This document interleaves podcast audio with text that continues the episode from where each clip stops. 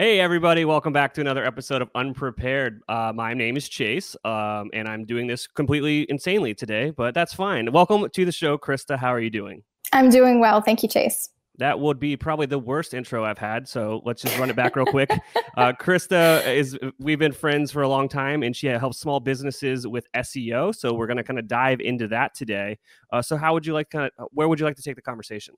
Yeah, um, I would love to talk mainly about some mindset shifts that I think a lot of smaller businesses should be making about the role of their website and also some like resolving some SEO confusion and myths that people tend to have. Let's do it. And I, I probably have those confusions myself. I say it all the time. I'm not really an SEO person. I understand the concepts and it can point you in the right direction, uh, but that's not that's not me. So I would love to let's let's get educated. Okay, sounds good. So if I want to just jump in here and talk about the biggest mindset shift that I think a lot of people, especially people who have in 2020 just launched an e commerce store out of necessity, like maybe they've pivoted from a brick and mortar store or they've, you know, got a lot of their main sales channel with some sort of like in person, like market type sale. Um, and they decided to launch an e commerce store to um, win back some of the, the losses that they've had. Um, a lot of people tend to think of building an e-commerce website kind of like you would build a brick and mortar store. So their goals are to make it feel welcoming and to have it look aesthetically pleasing and then just to have their products like up on little shelves where people would come and browse so they just sort of present their products on their website um, and the mindset shift i want people to make is that on as an e-commerce business your website is not just about presenting your products and it's not really about creating a welcoming space and it's not even really about the aesthetics. It's about selling your products and establishing your brand um, and overcoming these major hesitations that people might have that they wouldn't have in person.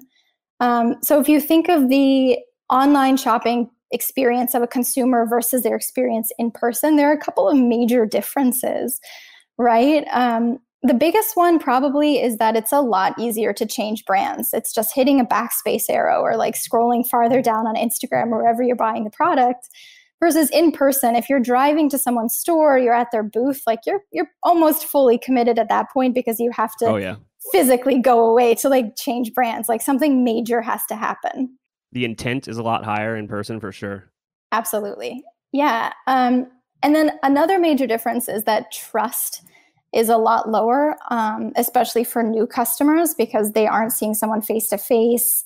There's a little bit of wariness about putting in credit card informations for a brand that maybe they're not sure about, or they can't feel the product in their hands, so they're not sure um, if it's the right one for them. Is it going to fit? Is it going to smell weird? Um, so all of those things have to be overcome on your website. So that is where making this mindset shift and switching your brain from my website is just to present stuff, kind of like an online, kind of like an in-person store would, to my website is here to really take people by the hand, kind of like a sales associate would, and guide them through your store um, to get them to take the action that you want them to take, and they probably want to take too, which is to to buy from you and feel really good about that. Yeah, I think it comes down to oftentimes uh, there isn't, you know, the education piece that goes along with it you know especially now like it, it's a great thing about the marketing that you know shopify or squarespace or any of these other platforms that put out there. Like it's so easy to get your products online. That is true.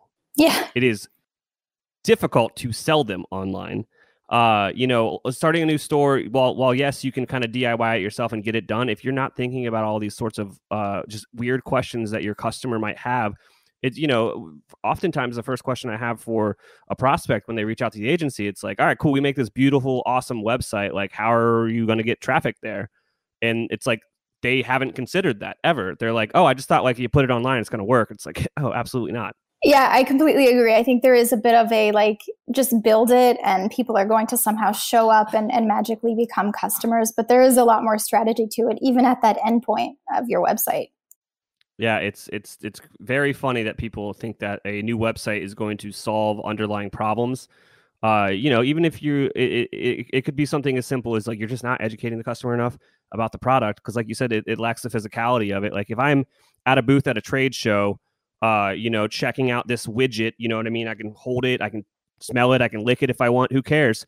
Um, but I can't do that with an online store. So I'm going to have like all these millions of questions about the product, and oftentimes that is that is vastly overlooked.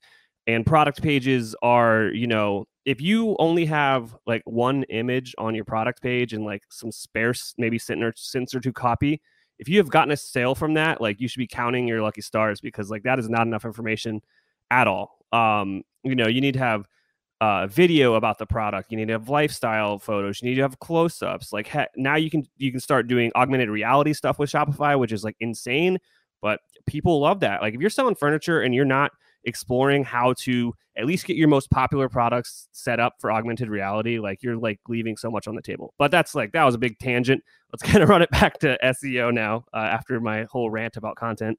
Yeah, well, no, you're so right. I mean, that's another big misconception that people have, which is that I get a lot of so I get a lot of people coming to me asking if I can write like their product descriptions. And it's it's always important to realize that like a product page cannot just be an image and you're in like a little description of your product unless everybody is highly qualified who's visiting that page.